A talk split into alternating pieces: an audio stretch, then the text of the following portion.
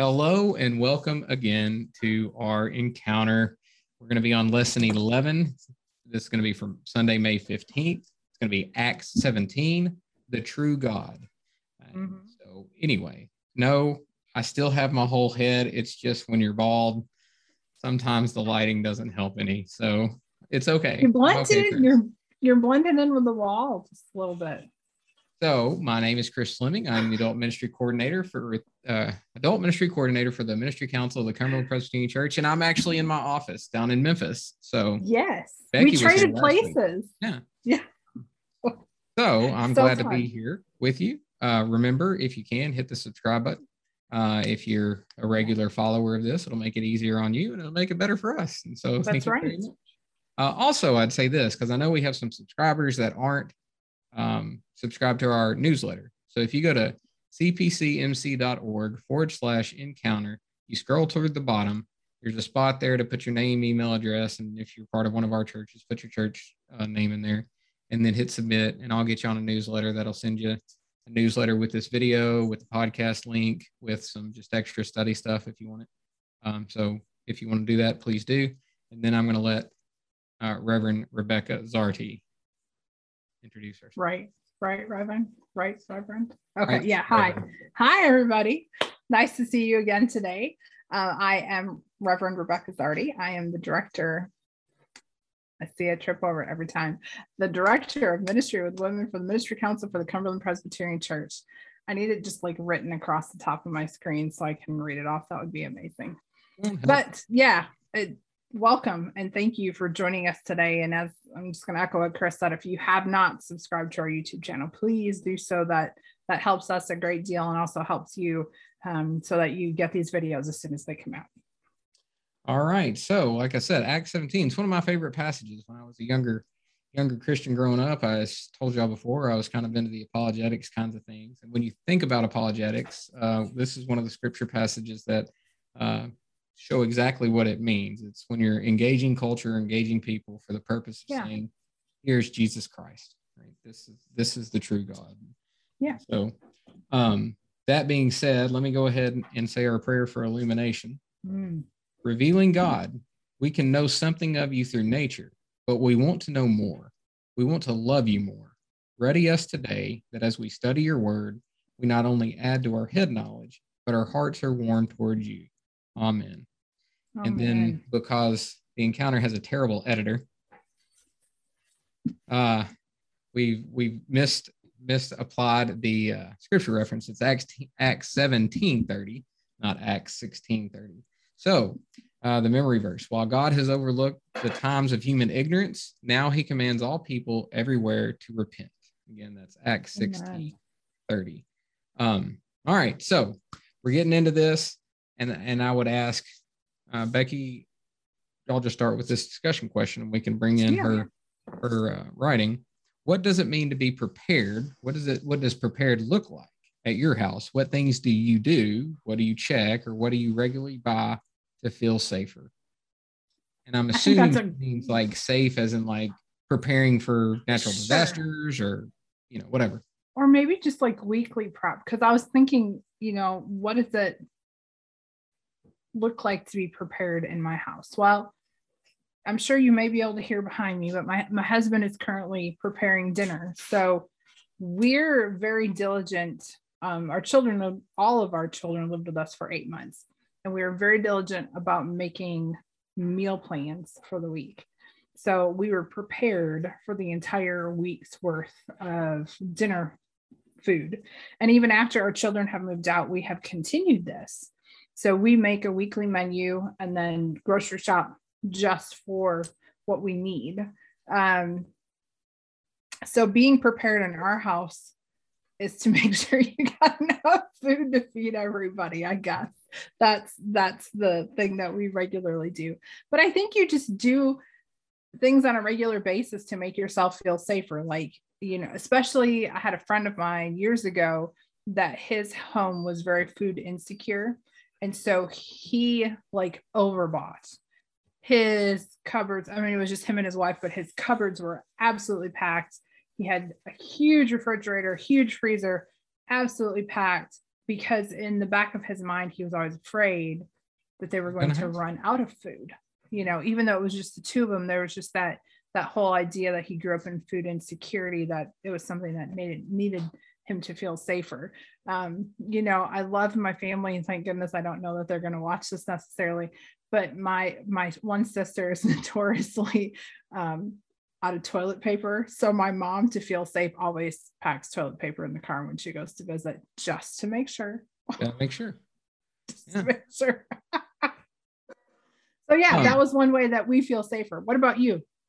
I don't, and it always at all. No, I don't. I, it's not me. Like okay, I'm terrible at it, and I'm always I feel irresponsible because well, like we've been at places together where I've forgotten something and I've had to borrow something of yours, or you know, that's just me. I, sure, I don't prepare well. It's not my spiritual gifting. My wife, however, is opposite of me, and she's preparing for any time a tornado or anything could happen. This I carry with me. This is one of the examples. It's uh, she bought this. She bought me and every single member of her family one of these, and it's a solar powered uh, battery thing. So if your cell phone dies or if you need. Right. So like I get these yeah. kinds of gifts a lot with her, and she's always thinking, well, what if this happens, or what if that happens, or whatnot. um, I don't know. Life is easier when you're prepared, but it can also be stressful by getting yeah. something. So there's yes. a in between there. And you know, I think, I think yeah. maybe it's a female thing. Do you think it's a female no, thing? There's guys no? like no, like well, that's true. Think about it think about the amount of money that's in like uh, disaster prepared readiness kits that yes. you can buy offline and things now. That's a huge business yeah. right now. Uh, I was just thinking of the game that we always play when women get together of what what's in your purse. Uh, you no, know, never played that we, game. You've never played that game? It's an amazing. Okay, so I've been to so many women's conferences where this is like the big game that we play. They somebody at the front will like say if, if you have a whatever a paper clip in your purse and the first woman to come up with a paper clip out of her purse will get a prize or whatever. and it's amazing that sounds the terrible. things that people carry carry around in their purse. My husband really laughed one day because i was like cleaning out my purse and i had a golf ball in there. You're prepared. I don't golf. My husband does not golf.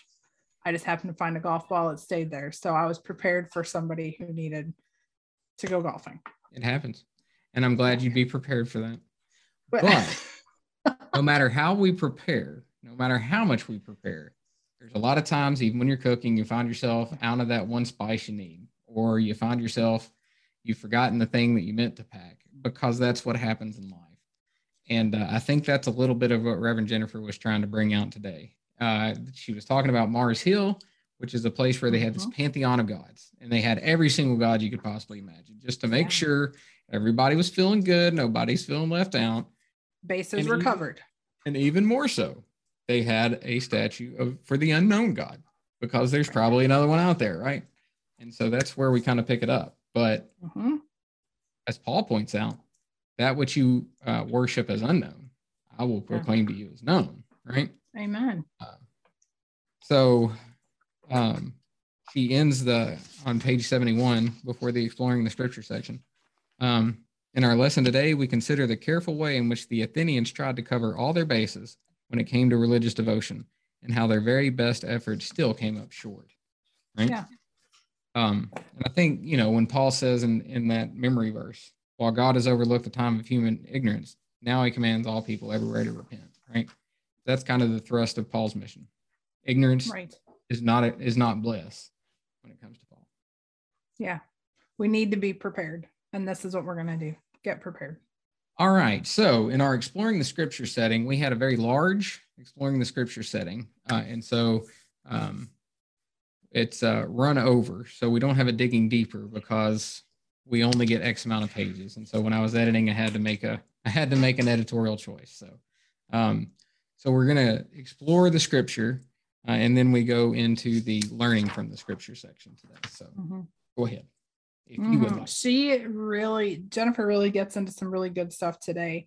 And we're going to talk about a few of these. So, Athens is the home to philosophy, right? I mean, we think about all the big philosophical conversations. I'm sure anybody that's gone to college, I'm pretty sure philosophy is one of those that's required courses to kind of round out your your education. So we think about Plato and Aristotle and all of these that come from Athens and how much this played a big part of their culture. Um, it she points out on 72 she said philosophy shaped the ethics and expectations of ordinary folks in obvious and intentional ways so it's these conversations and when i was thinking about the these philosophical conversations i went back to growing up when I was just out of high school, there were a bunch of my friends and I that we'd have coffee, you know, at three o'clock in the morning at the local 24 hour restaurant, right? In the South. Yeah. I'm not sure. Okay. Where. We were at uh, Country Kitchen, is where we were. And so we would sit and have coffee all night long and order cheese sticks every once in a while, right? But we always sat and had these deep thinking philosophical conversations about the universe and the world around us. And and of course you know we solved all the world's problems. If anybody everybody would listen to us and everything would be fine right? And this is what was happening in athens. These are the kind of conversations that were taking place is these deep conversations of trying to understand the natural world around them and how it all coexisted and worked and that sort of thing. And that's well, that's where we're going to start. Chris, where do you want to go next for that one? Well, I would say, uh, yeah. So it was a, uh, it seemed to be the way it's portrayed in literature or even in scripture here that it was a place of of great diversity, right? So mm-hmm. she writes in here, uh, in um, at least in Tarsus, Paul grew up in a place where there's Zoroastrianism, Manichaeism, uh, other cults to gods such as Hercules, Mithras, Cybele, and Isis. Uh, and think about Athens is even bigger, right? Um, right. So, like, I say all that to say there was not as much uprest as you might see, right? Like in Athens, they had, you know, a place where there were gods of all cults and places all in one spot and everybody got yes. together and they they argued not in the way we use the term argue but yeah not yelling boisterous right. coming to fists not not this kind of art more of a debate just this sh- constant debate i know human beings i'm sure it got that way every once in a while what but sure. for the vast majority of it it seemed as though that you came here to reason out ideas, which I think is an mm-hmm. admirable thing, right? So like everybody spoke, everybody was able to put in their two cents, and so Paul was saying some crazy stuff, but they were like, "Yeah, it's new. Let's let's bring him in. Yeah, see how it works." It. And uh, so that's the setting of which we're starting with, and um, but in that text, it brings up particularly two branches or two philosophical thoughts. One of them is Epicureanism, and then one of them is Stoicism, right? Mm-hmm. And so our discussion question we'll we'll hold on to for a second, but like Epicureanism uh, was a major, as she says in uh, on page seventy-two, uh, second to last paragraph. Epicureanism was a major school of philosophy in ancient Greece and Rome, based on the teachings of Epicurus. Although they believed the gods were real, they were materialists who focused on the visible world which they said was composed of smaller parts called atoms, go figure. And they lived as if religion was irrelevant since everything in the universe was a matter of chance and personal responsibility. Mm-hmm. But the thing that um, really sets Epicureanism apart is that it was really focused on the senses, right? And and right. really the highest goal was pleasure. But sure. as a, it wasn't just because too much pleasure would drive yourself terrible too. So it was a like enjoy drink, mm-hmm. but you know, even back then they knew that if you were a drunkard, it would lead to bad things. Right. Or enjoy sexuality, mm-hmm. but even back then there were sexual standards. So you know, right. and so to achieve happiness, but not overdo it, right? Mm-hmm. Kind of the goal. Avoid pain and be happy. Avoid pain. Yeah. Um, I think Avoid later on, think it's Paul. Doesn't Paul use the term, you know, eat, drink, and be merry? Or no, it's Jesus. It's Jesus who says this stuff. Um, where he says, you know, he was talking about people who live life without reverence, eat, drink, and be merry, but tomorrow you may die. These kinds of things. Right. Right. You pick that up. I'm going to look at that. Uh, Yeah. try to look that up so I don't look like a complete and total idiot because I can't remember what I'm trying to say. Um, anything on Epicureanism? If not, well you the epicurean that was that was where the discussion question comes in and and how it portrays in our life. So the big thing with epicureans was again to avoid pain and pursue personal pleasure though not to excess right? So don't be in pain. Don't not a lot of drama. I mean you can't that's not what they're going for. They don't want drama in their life. They just just live life. Yeah. easy peasy you know make everything happy and just joyous and that sort of thing. And her discussion question i really i really thought it hit home. I really enjoyed it. She says think of the contemporary expressions of epicurean philosophy. What examples can you come up with from our culture? In what ways do those influence the way we run our churches market our ministries and or share the good news? And if you think about our current culture well and not just our culture per se but definitely our culture. We're we're looking for ways to find inner peace and happiness to not be involved in a lot of drama to not cause anyone personal pain to not cause ourselves pain but to just just live life and be happy. You know i mean that's that's kind of the uh, and we'll get into that maybe a little bit later the bumper sticker theology is live life and be happy right um, and I think that plays a major role in where we are today.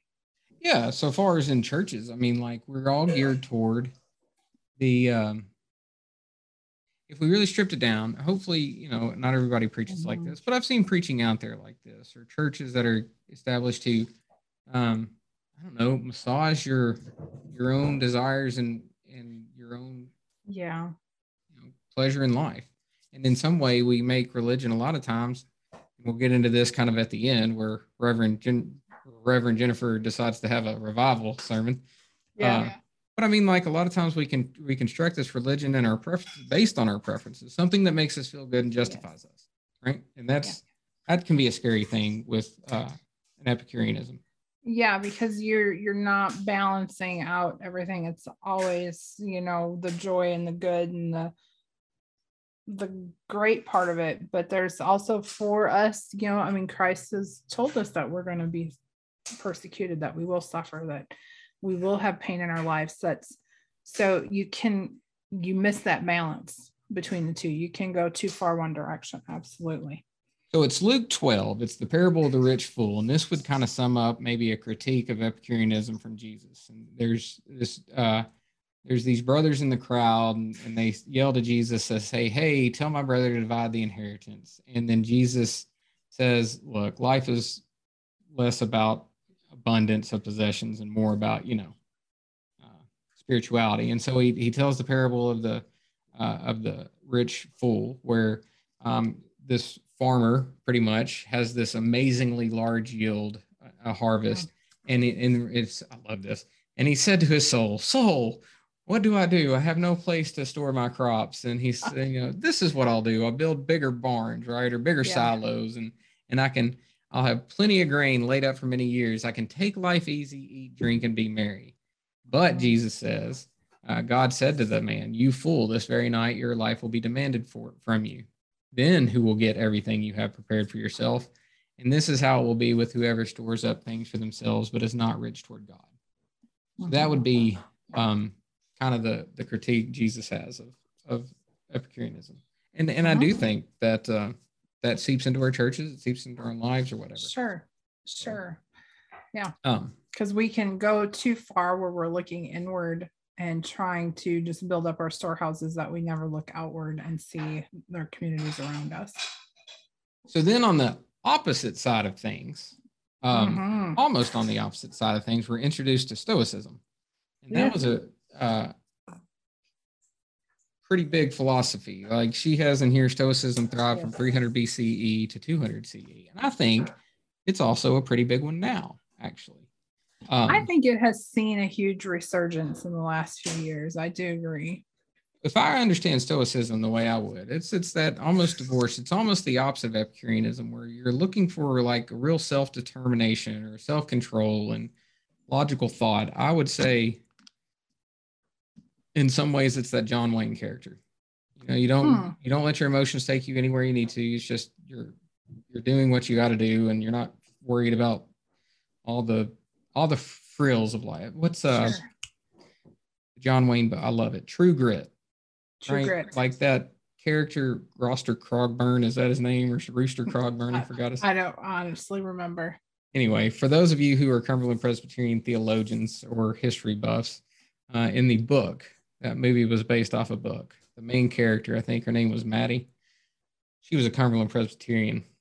There we go. Anyway, but you know what I'm talking. I mean, there's there's somewhat yeah. of a disconnect between the emotional life and everything should be thought out, well reasoned.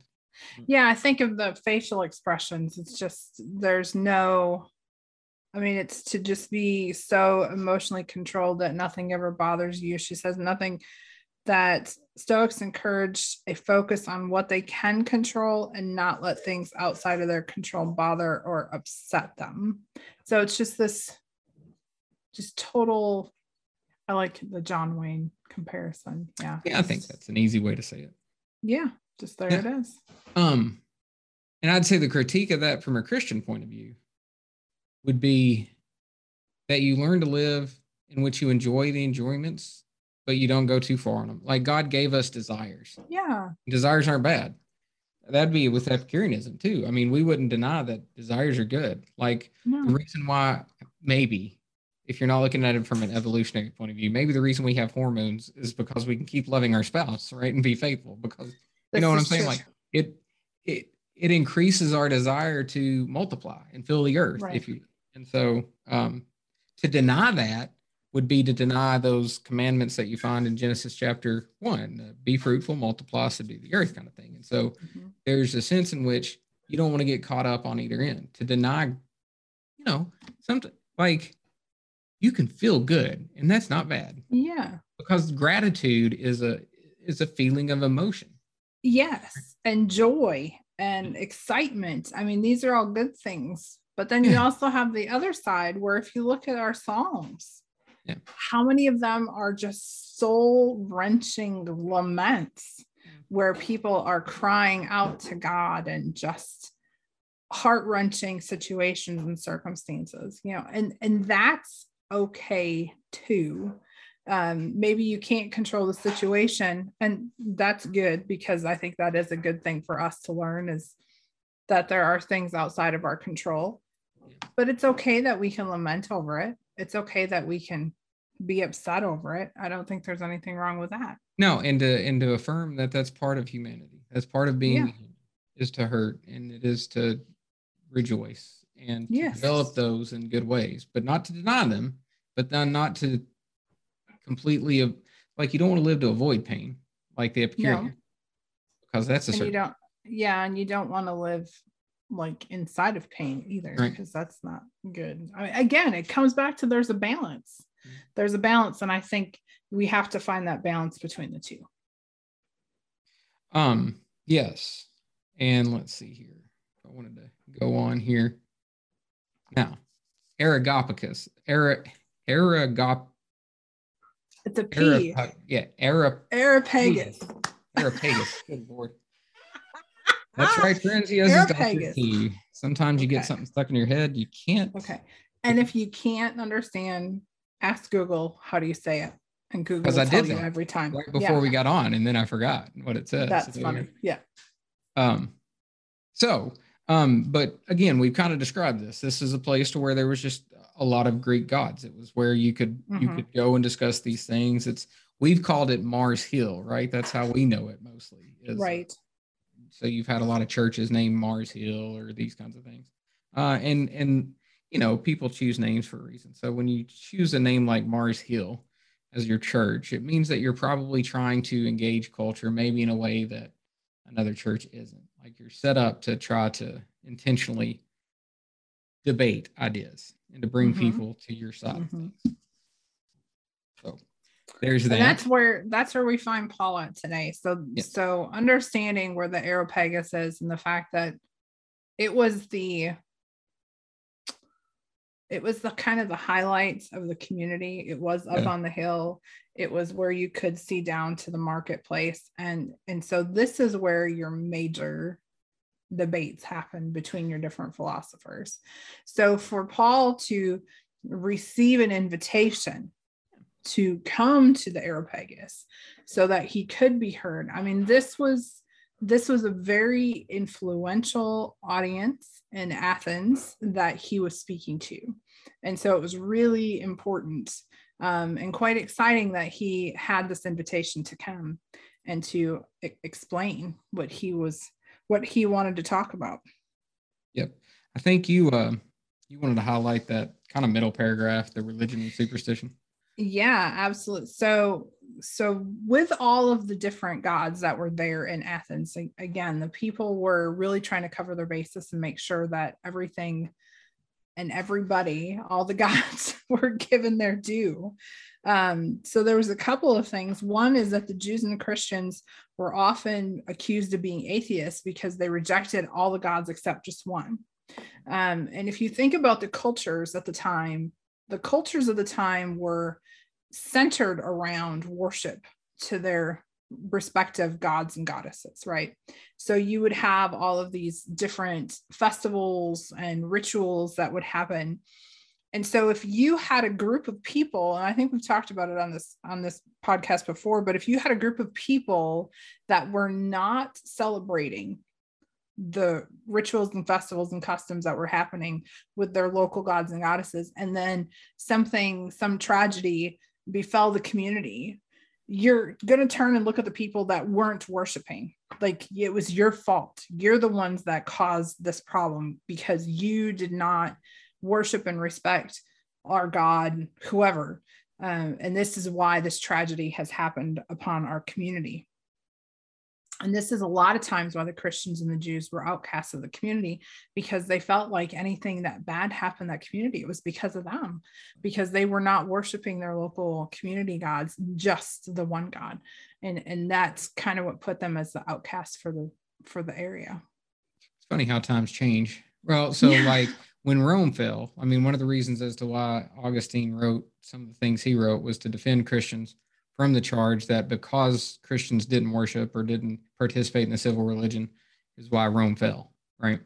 Um, but think of how times changed in the sense of now, like if if you get to if you go to church at all, 55, 60% of America still has a pretty good relationship with the church and they all get along and be like, ah, we're being, you know, the wrath of God is coming because you know of all this disobedience and all that jazz. And so, um, or it could be that God is a providential God and, and things are working in control, and He's trying. God is trying to uh, push people to repentance or whatnot. Right. That could also Yeah. be.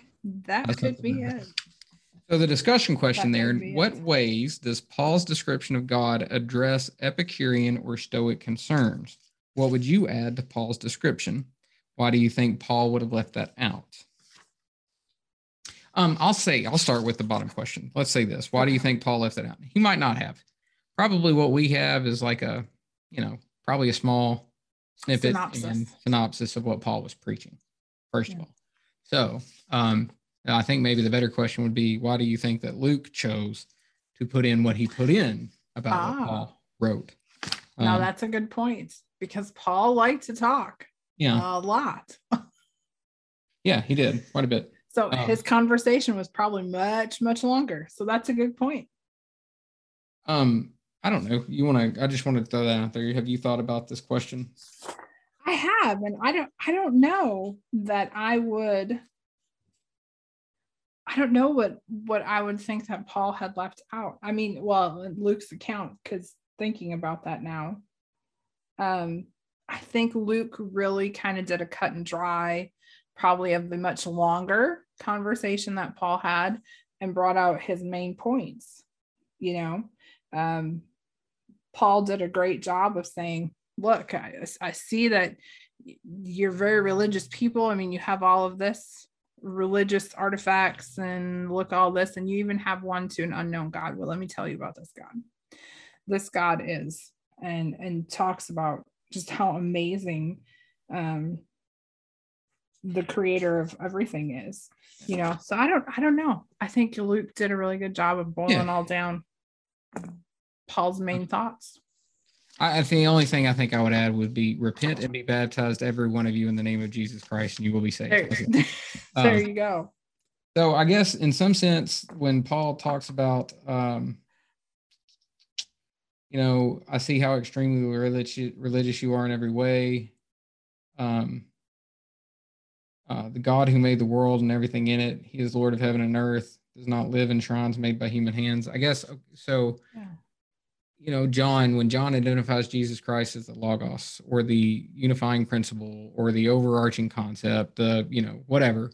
Um, I think um, Paul is kind of understanding God in the same way. Like to the Stoics, he's trying to say, look, you can't understand ultimate reality and you can't make wise Yeah. decisions if you don't know this true God who formed the heavens and the earth. But I think it's the same then for the Epicureans. Like you can't know pleasure if you don't know the one who created the world or your own Mhm. body or your own Mhm. mind. Like how how can you say what is good and bad, what is ultimately right without sure uh, this God um, that we live and move and have our being, right? hmm yeah So also Epicureans and Stoics, I think she said that. I can't. I mean, some.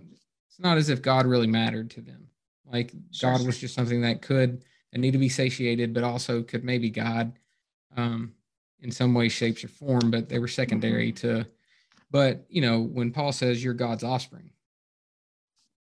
like your God is no longer then to be ignored right or unknown. God is not something so far removed that you cannot have a relationship or I guess a relationship with with God. Uh, and correct me if I'm wrong, but weren't the Epicureans You're the wrong. ones who okay, thanks. What do you got? weren't the Epicureans the ones who felt that that the gods operated outside of human, like they just kind of humans were there and just did whatever. I kind of think both of them would have done that. yeah. I can't I can't remember honestly. So I don't want to. Okay. Teachers something to look up for you. Yeah, I mean their understanding Do of some of research. gods. I mean it's like just wasn't. They weren't important. So they Right. were. You would use the term atheistic in the sense of their theology, not non-theistic, but atheistic. Like it just didn't matter, right? It was more of a. Well, no, I guess it would be non-theistic, not a, not atheistic. It would be because the gods didn't really meddle in human yeah, human just- affairs. They they just Unless you made them mad. affairs. That's true. Okay, that's a really good point. That's true.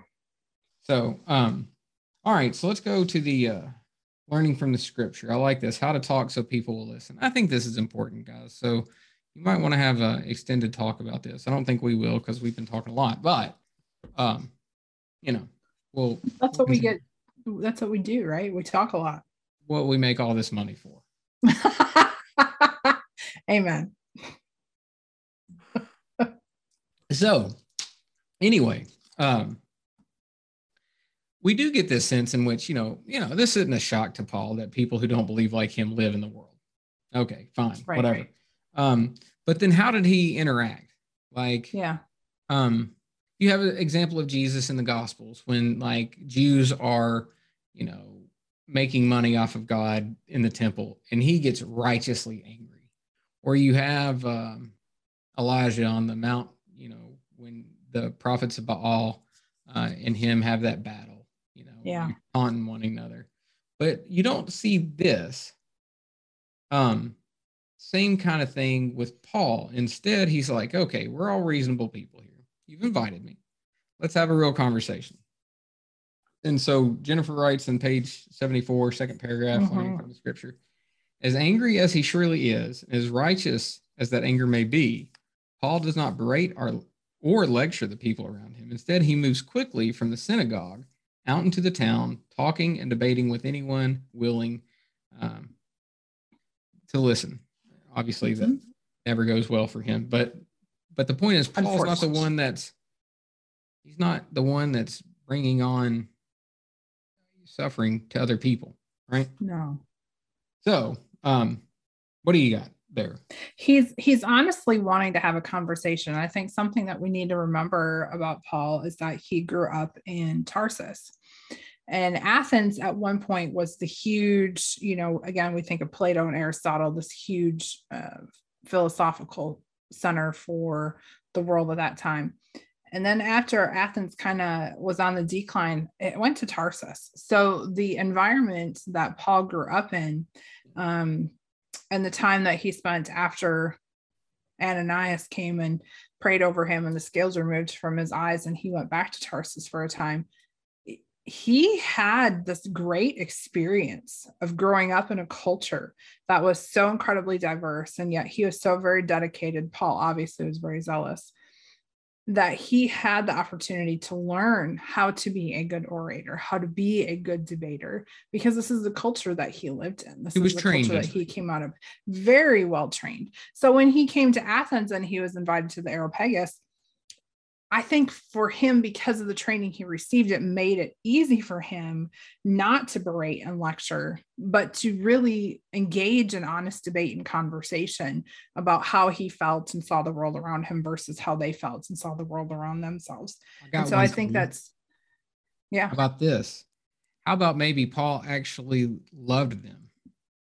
Yes. And love of them overrode his desire to be seen as right. Yes. Although those two happened, not only did he love them, good. but he wanted them to be right. Yeah. But his love was a tempering factor on simply just getting angry and forcing someone yeah. into believing as he believes. Yeah. I think a, a lot of times when we read Paul, we see him as being just kind of this domineering character. Um, but on a study on Paul, we did this I did this last year with one of my churches. It was a great reminder for us as we did the study that he also wrote First Corinthians 13. Yeah. Which is the chapter that we repeat at every wedding, you know, when it's all about love. So Paul had that amazing agape love, I think, for humanity. And no matter what attitude we see him as representing. So yeah, I would agree with that statement. Yeah, because like in modern day, some modern day churches, you know, there's a lot of people are uncomfortable with Paul because of the way because he sounds harsh when he talks about women in church or when he talks about um, in Romans when he quotes certain things about the sexuality stuff or when he talks about even just church discipline, like you know, throw that person out, right? That kind of thing. Mm-hmm. Paul's very very hard sometimes, but he was writing primarily to people whom he got beaten, imprisoned, jailed for, whatever. Yes. Like he had a personal relationship with those people he was writing to. Now, mm-hmm. when we read it, we don't have a personal relationship with Paul. So we take it as much harsher. it's very much like my children are saints when they're with somebody else. When they were younger, sure. they were saints when they were over at somebody else's house. And, and like somebody would come, like, your children are such a joy. Like, no, they're not. You don't know them right? Or me, you yeah. know, like all of their yeah. friends. It was their greatest joy and desire in life to stay at our house because oh, we were so great and their parents were so terrible. No, it's just you talk to people differently when you love them, or yes. when you know that you you have a certain relationship, you can speak harsher if you if you need to. But if sure, you know, Paul, so like um um bottom of page 74 and this is also answers i think the middle question on page 75 it talked where it asked talk, or dis, discuss talk about Paul's approach to this cross-cultural mission work. What insights can we gain that might help us navigate cross-cultural terrain today? Mm-hmm. Now, I would say it's not even just cross-cultural. I think it's this is just how we interact with culture today. Yes. yeah. I like what she she said, and I think this is true. Like I'm not using Jennifer as writings of scripture, but that second to last paragraph on 74. Um, um, he said, but Paul chose to engage his skeptical audience more deeply. He looks more closely at his surroundings, reads the inscriptions, notices the details, calms down, and discovers something that can bridge the gap between his perspective and theirs. And then it goes on to say Paul could have lectured the Athenian crowd on Yahweh's history with Israel, on the fulfillment of Jesus as the Messiah or the law and grace, you know, thing. And they wouldn't have known what he was talking about and they wouldn't have cared. Not a clue And so I really like the fact that uh, I think it's true.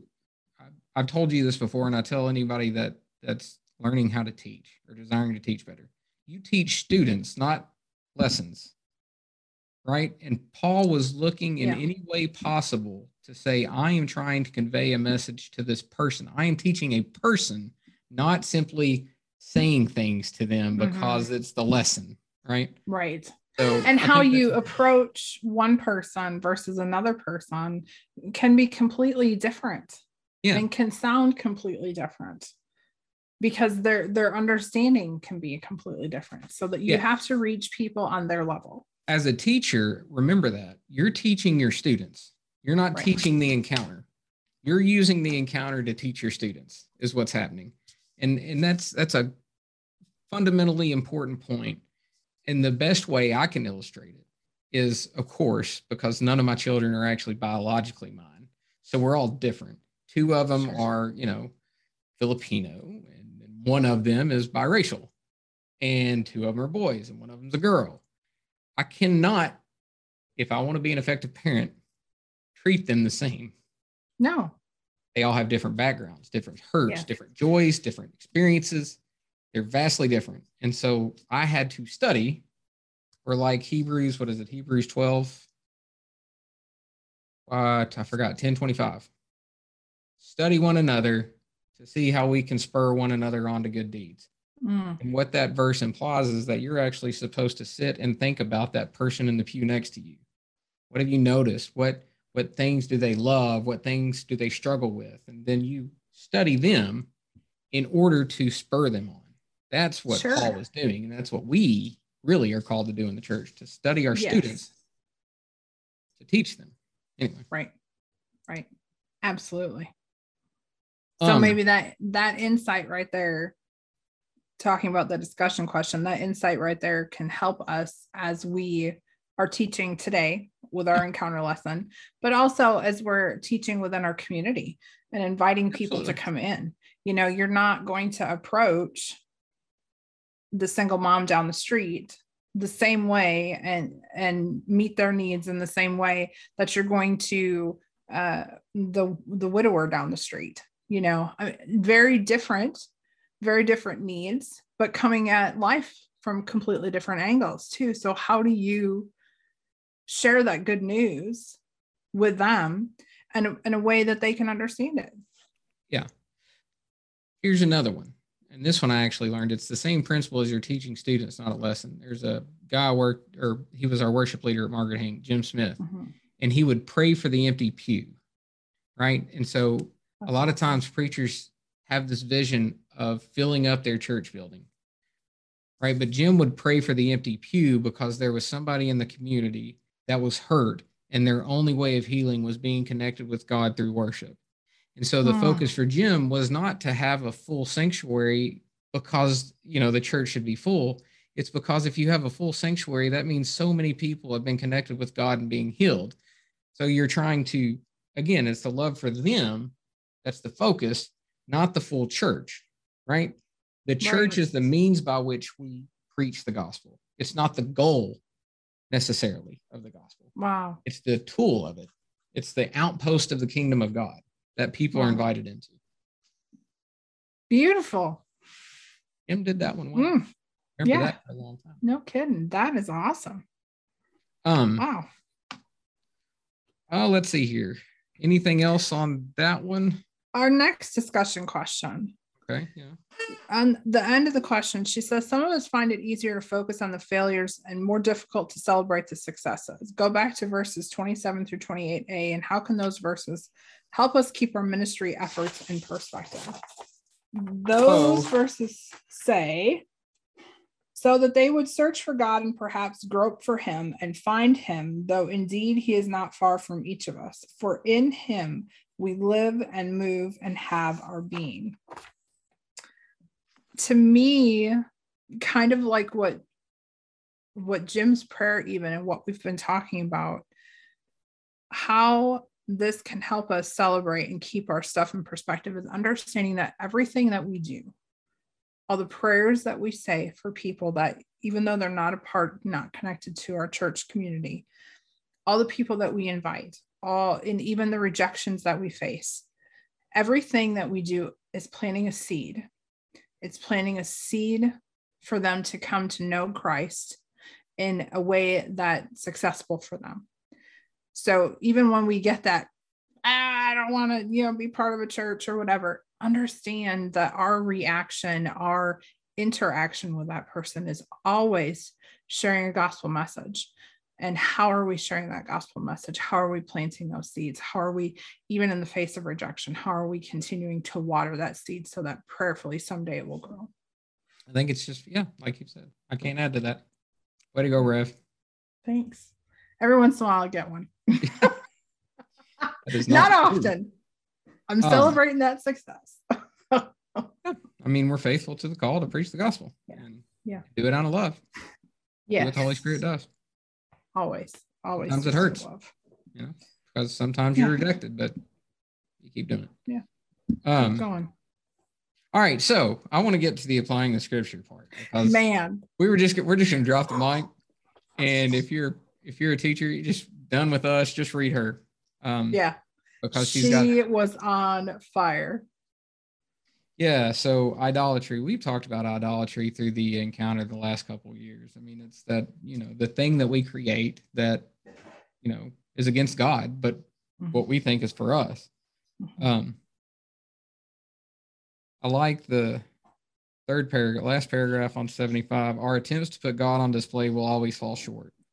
Our holy houses will always be too small and idols too simplistic. Right?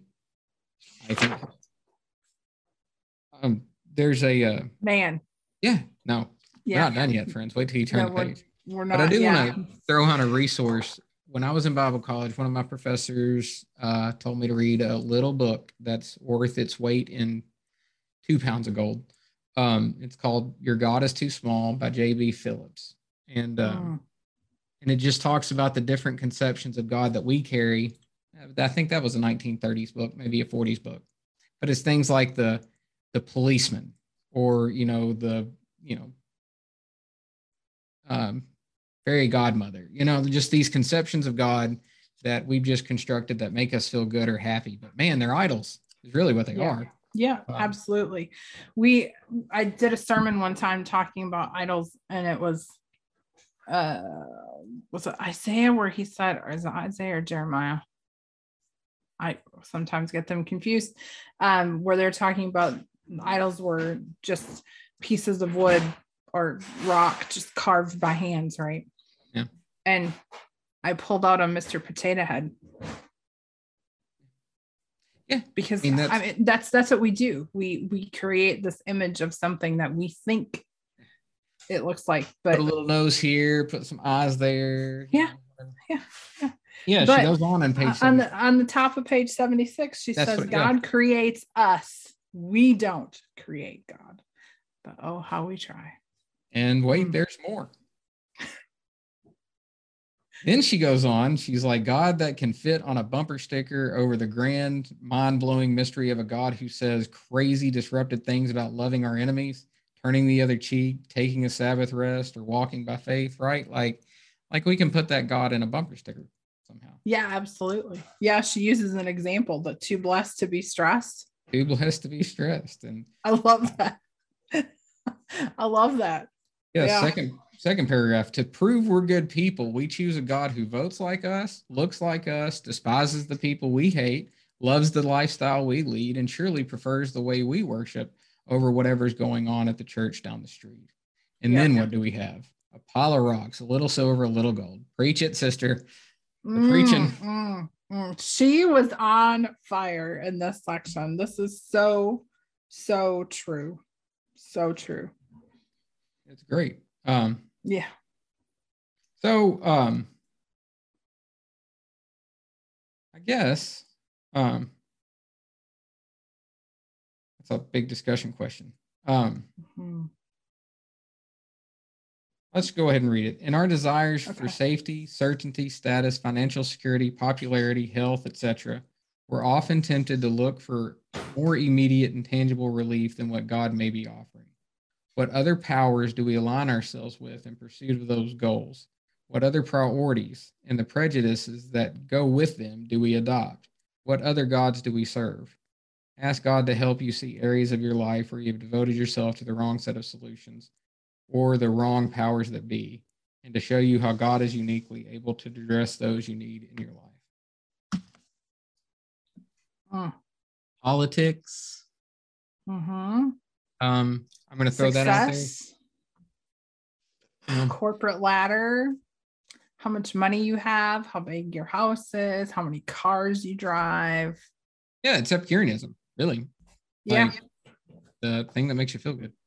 Yeah. Tribalism. Make it um, makes you look good according to societal standards and not understanding that God gives us what we need. Preach on, sister. Yeah, she did good there. I'll just read She that. did. It's read it's a that your- hard it's a hard lesson to Yeah. learn, but it's so beautiful. Read the applying the scripture section in like your charismatic preacher voice. Put some Mm-hmm. emphasis in it. You can just see her Mhm. preaching it. Way to go, Rev. Yeah, yeah, she did good. Um, Good. got any parting shots for us? man you know just understand how this applies to us today and how much even through reading this lesson a couple of times how much i see it affecting our culture around us and just walk away with what paul had to say you know share the good news but not berating or belittling or harming but share it out of love And apologetics out of love. Yeah. Share things out of love. That's really important. So, like, you know, if you're praying for somebody's salvation, pray for your heart toward them first. Mhm, If you're praying that somebody changes their mind because you think they're wrong, pray for them first. mhm. Pray for your Yeah. heart to be enlarged. So, yeah um, and then as Sunday school teachers, pray for your students. Like, pray for them, and then you know, teach your students. Yeah. All right. Um. All right. Well, good next lesson week next week i will be i might just use i might use the patio of my beach condo there nice and nice so i'll be on vacation next week but we'll be Yeah. here uh and uh we'll enjoy seeing you um and may the lord bless you and give you power as you preach and teach and may god enlarge your heart both toward uh, god and to your your your community so Amen. see you next week my friends Blessings.